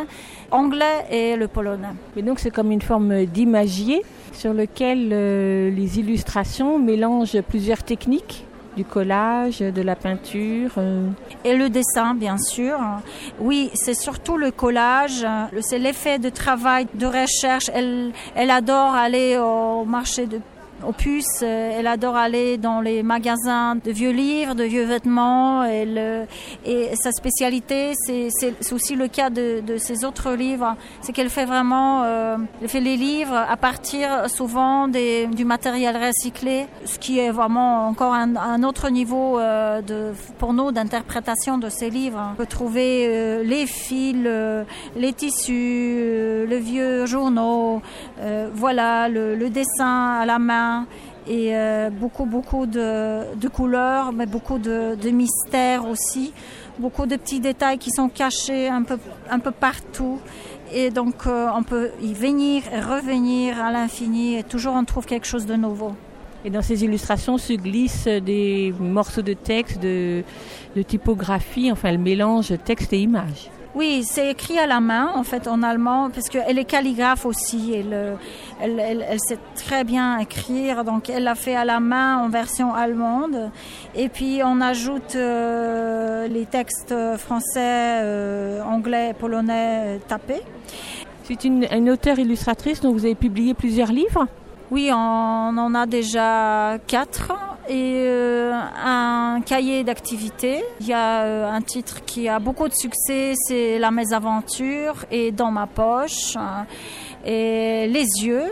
Donc la mésaventure, c'est une histoire d'une nappe préférée d'une maman parce que c'est un souvenir d'une grand-mère et la fille vient euh, en voulant la, euh, repasser euh, bien, elle, fait une tâche de faire à repasser et voilà, c'est la mésaventure que commence mais qui nous mène à, une grande surprise qui, qui ne fait que du bien à toutes les trois femmes personnages de ce livre. Dans ma poche, c'est une, une suite de petites poches en tissu des, des enfants euh, auxquels euh, on se permet de, de regarder euh, le fond tout en essayant de voir le petit secret parce que la poche c'est quand même un lieu où on cache nos secrets. C'est encore un livre très très poétique et très métaphorique. Et qui été réalisé en tissu et avec la machine à coudre. Euh, C'est cousu à la main, bien sûr. C'est cousu à la main. Euh, c'est toujours le cas de Ivona Chmielewska. Elle fait tout à la main. C'est handmade euh, 100%. À première vue, ce sont des, sont des euh, livres très très simples, minimalistes. Mais je, me permets de demander toujours les lecteurs qui viennent au stand de regarder toujours la, première page parce que c'est très important. Pourquoi c'est important? Que si on, jette un coup d'œil un peu par hasard, hein, on n'est pas capable de comprendre le concept parce qu'il y a toujours un concept très fort avec un fond philosophique à suivre. C'est vraiment extraordinaire. Le texte est très bref, très métaphorique, comme vous disiez tout à l'heure, mais l'écriture, la traduction, je ne sais pas qu'est-ce que, qui traduit, mais elle est très jolie, la traduction. J'appelle le style de Ivona Chmielewska le- la narration chuchotée. C'est parce qu'elle est très subtile. Tout ce qu'elle dit, moi j'ai l'impression qu'elle chuchote. hein. Elle est très subtile. Elle, euh, ne donne jamais de, de réponse directe. euh, Elle n'est jamais autocrate hein, dans sa narration. Elle nous laisse vraiment euh, réfléchir. Elle, elle nous laisse, euh, elle nous laisse en fait finir euh, le, le livre. Et la, traduction, c'est par Lydia Valerechak, qui est très douée. euh. Les deux, elles, se connaissent personnellement et euh, elles s'entendent bien. Je, pense que c'est aussi nécessaire pour que le livre donne euh, un bon résultat. Le travail créatif de- des auteurs donne le bon, un bon résultat, c'est que ils soient en bonne relation, l'auteur, le traducteur, l'éditeur aussi, bien sûr. Et puis je voudrais que vous disiez un petit mot sur Grand-mère Tricot, qui est donc euh, d'un auteur euh, qui n'est pas polonais, Uri Orleff, et qu'on connaît en France pour différents romans qu'il a écrits, plutôt autour de la Shoah d'ailleurs. Et donc celui-ci s'appelle Grand-mère Tricot. Oui, c'est l'un de mes préférés, c'est sûr. Euh, oui, parce que vous, vous avez déjà dit une phrase sur Uri Orlev. C'est un auteur très très important pour moi et j'ai toujours rêvé de le réinterpréter en fait visuellement, de, de, de, de réinterpréter cette histoire d'une grand-mère euh, tricot qui tricote euh, son univers parce qu'elle n'a rien avec elle que les aiguilles à tricoter. Elle tricote un univers dans lequel euh, elle a aussi ses petits enfants euh, bien aimés, une fille et un garçon. Ils sont, enfin, ils vivent dans ce dans cet univers de tricotage. Ils sont très très heureux. Mais euh, le jour de la rentrée, euh, enfin, le- l'école le rejette euh, à la porte, euh, ne, le permet pas de- d'entrer à l'école parce que les enfants tricotés ne sont pas acceptés. Euh, je ne vais pas dévoiler l'histoire, mais en fait, c'est un très très fort livre, une histoire poignante sur l'espoir, sur la force de défense euh, qu'on a tous en nous, qu'on n'explore pas toujours, hein, et sur l'exemple de cette femme extraordinaire. On essaye avec Uri Orlev le, le démontrer. Bien sûr, ce qui est très important, c'est cette réinterprétation dont je parle, réinterprétation visuelle. C'est Marta Ignerska qui est l'auteur des illustrations et elle, est lauréate aussi de Bologna Ragazzi Award. Et elle, le fait de façon absolument spéciale. On voit qu'elle a vraiment vécu cette histoire. Euh, Elle a vécu, enfin, elle a, presque vécu cette histoire personnellement, on, peut dire. Comment vous décririez son illustration C'est une illustration qui est sévère, si je peux le dire, mais qui est aussi d'autre part très subtile qui s'adapte euh, à la mélodie de la phrase, hein, au, dynamisme de l'histoire hein, parfaitement. On peut voir particulièrement dans d'autres titres euh, enfin, illustrés par elle, elle est beaucoup inspirée par l'Antiquité en fait. Donc, bien que à première vue, on a l'impression de, des fois, du dessin un peu fou, euh, euh, abstrait, euh, spontané. Dès que on, on regarde de plus près, on voit que c'est très il y a beaucoup de petites décorations, il y a beaucoup de, détails euh, qui témoignent de sa passion pour l'histoire de l'art et spécialement euh, l'antiquité grecque, euh, égyptienne, la mythologie aussi. Vous suivez les illustrateurs dans leur travail? Oui, j'adore le faire. hein. J'adore, euh, j'adore les voir aussi au travail. J'adore euh, leur parler, euh, savoir comment le processus de création progresse. Des fois, je peux travailler avec au niveau de conception, bien sûr. Oui, je pense que c'est une partie la plus satisfaisante, peut-être même, de mon, de mon travail. Dorota, merci beaucoup. Je vous remercie. Et vous retrouverez toutes les références des albums sur le site de la radio à la page de l'émission. Cela m'évitera d'écorcher les noms des auteurs et des illustrateurs. Et ce sont des très beaux albums à offrir. Tout de suite, on écoute Michel Bernard pour une môme. C'est pour une môme, douze ans à peine, quelques années d'une mauvaise graine. C'est pour une môme, un asticot qui se tortille sous les bécots, qui se tortille sous les bécots. C'est pour une môme, les yeux qui brillent, de jolies quinquettes pacotilles, un rire cassé comme un œuf dur sur le trottoir des déconfitures, sur le trottoir des déconfitures, c'est pour une môme qui escalade les comptoirs pour une limonade, c'est pour une môme, un piaf de gare qui sautille sa vie au hasard, qui sautille sa vie au hasard d'une frimeuse à la carabine qui rêve de trous dans les vitrines, qui veut rien croire et tout casser, et donne la main pour traverser, et donne la main pour traverser. Pour une môme un peu rôdeuse, une chérie d'auto-tamponneuse. C'est pour une môme qu'a fait son nid dans mon cœur qu'a jamais grandi, dans mon cœur qu'a jamais grandi.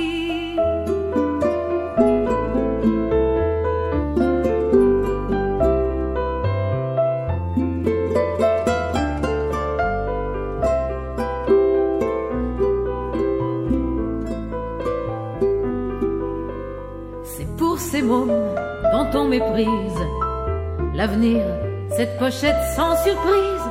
C'est pour tous ces mômes qui regardent le ciel dans l'eau, des terrains vagues, le ciel dans l'eau, des terrains vagues. C'est pour une môme, douze ans à peine, quelques années d'une mauvaise graine. C'est pour une môme, un piaf de gare qui sautille sa vie au hasard, qui sautille sa vie au hasard. Bonjour Lionel. Bonjour. On va, tu vas lire un extrait d'un roman, d'un texte, d'un récit de Annie Mm. L'autre fille. Exactement, l'autre fille d'Annie Ernaux. Oui, c'est plutôt un récit. Euh, c'est un récit autobiographique, comme souvent chez Annie Ernaux. En fait, elle a dans, dans ce livre. En fait, c'est une lettre. C'est une lettre adressée à sa sœur, sa sœur décédée à l'âge de 6 ans, deux ans avant la naissance d'Annie Ernaux. Donc cette sœur qu'elle n'a jamais connue, mais euh, dont la la présence, absence et surtout le secret qu'on lui a tu quant à la quant à la naissance et à la mort de cette fille avant sa propre naissance a euh, bouleversé euh, la suite de, de son enfance et de sa jeunesse quand elle a découvert euh, cette chose et donc c'est une lettre adressée à sa sœur décédée ça s'appelle Annie Ernaux l'autre fille et donc je précise que nous avons vu tous les deux Véronique tous les deux. un très beau spectacle joué par Marianne Bassler d'après ce texte de Dany Ernaud, euh, la fi- l'autre fille. C'était au déchargeur, je crois que c'est fini, mais Non, c'était jusqu'au 1er décembre. si vous êtes intéressé, vous pouvez essayer de regarder si ça se joue en tournée. C'est un, un très beau spectacle, très pudique, avec vraiment les mots d'Annie Ernaux et la douce voix de Marianne Bassler. Et mise en scène par Jean-Philippe Puy-Martin, si je ne me trompe pas, mais je ne crois pas écorcher son nom.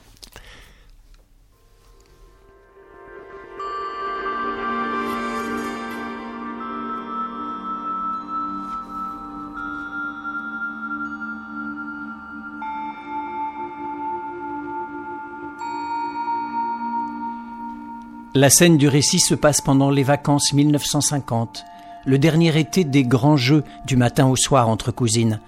Quelques filles du quartier et des citadines en vacances à Yvetot. On jouait à la marchande, aux grandes personnes. On se fabriquait des maisons dans les nombreuses dépendances de la cour du commerce des parents, avec des casiers à bouteilles, des cartons et des vieux tissus. On chantait chacune son tour debout sur la balançoire Il fait bon chez vous, maître Pierre? Comme au crochet radiophonique. On s'échappait pour cueillir les murs. Les garçons étaient interdits par les parents sous le prétexte qu'ils préféraient les jeux brutaux. Le soir, on se séparait, sales comme des peignes. Je me lavais les bras et les jambes, heureuse de recommencer le lendemain. L'année d'après, les filles seront toutes dispersées ou fâchées. J'en m'ennuierai et je ne ferai que lire. C'est un dimanche en fin d'après-midi, au début de la voie étroite qui longe l'arrière de l'épicerie et du café des parents, la rue de l'école, appelée ainsi à cause d'une école maternelle privée qu'il y aurait eu au début du siècle, près du jardinet de roses et de dahlias, protégée par un haut grillage qui court tout le long du mur au-dessus d'un talus de mauvaises herbes. De l'autre côté, une haie épaisse et haute. Depuis un moment indéterminé, ma mère est en grande conversation avec une jeune femme du Havre qui passe les vacances avec sa petite fille de 4 ans chez ses beaux-parents, les S, dont la maison se trouve à une dizaine de mètres plus loin dans la rue de l'école. Sans doute est-elle sortie du magasin qui ne ferme jamais à cette époque pour continuer de bavarder avec sa cliente? Je joue près d'elle avec la petite fille, elle s'appelle Mireille, à courir et nous attraper. Je ne sais pas comment j'ai été alerté. Peut-être la voix de ma mère plus basse d'un seul coup. Je me suis mise à l'écouter comme si je ne respirais plus. Je ne peux pas restituer son récit, seulement sa teneur et les phrases qui ont traversé toutes les années jusqu'à aujourd'hui se sont propagées en un instant sur toute ma vie d'enfant comme une flamme muette et sans chaleur, tandis que je continuais de danser et de tournoyer à côté d'elle, tête baissée pour éveiller aucun soupçon. Elle raconte qu'ils ont eu une autre fille que moi, et qu'elle est morte de la diphtérie à six ans avant la guerre à Lillebonne. Elle décrit les peaux dans la gorge, l'étouffement. Elle dit Elle est morte comme une petite sainte. Elle rapporte les paroles que tu lui as dites avant de mourir. Je vais aller voir la Sainte Vierge et le bon Jésus. Elle dit Mon mari était fou quand il t'a trouvée morte en rentrant de son travail aux raffineries de Port-Jérôme. Elle dit C'est pas pareil de perdre son compagnon. Elle dit de moi Elle ne sait rien, on n'a pas voulu l'attrister. À la fin, elle dit de toi Elle était plus gentille que celle-là.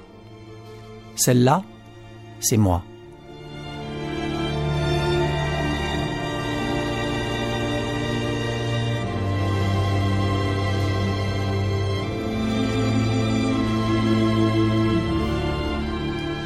Annie Ernaux, L'autre fille, édité aux éditions Nil en 2011. Merci Lionel.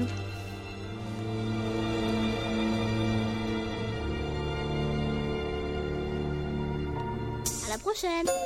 À plus. À la prochaine. À plus. Prochaine. À plus. À la prochaine. La prochaine, c'est mercredi prochain à 10h30 sur les 93.1 d'Adigre FM. Merci à Mathieu Dolphus qui a assuré la mise en onde de l'émission. À midi, les programmes en direct sur Adigre FM sont suspendus. Ils reprennent à 17h, mais ça continue sur le web.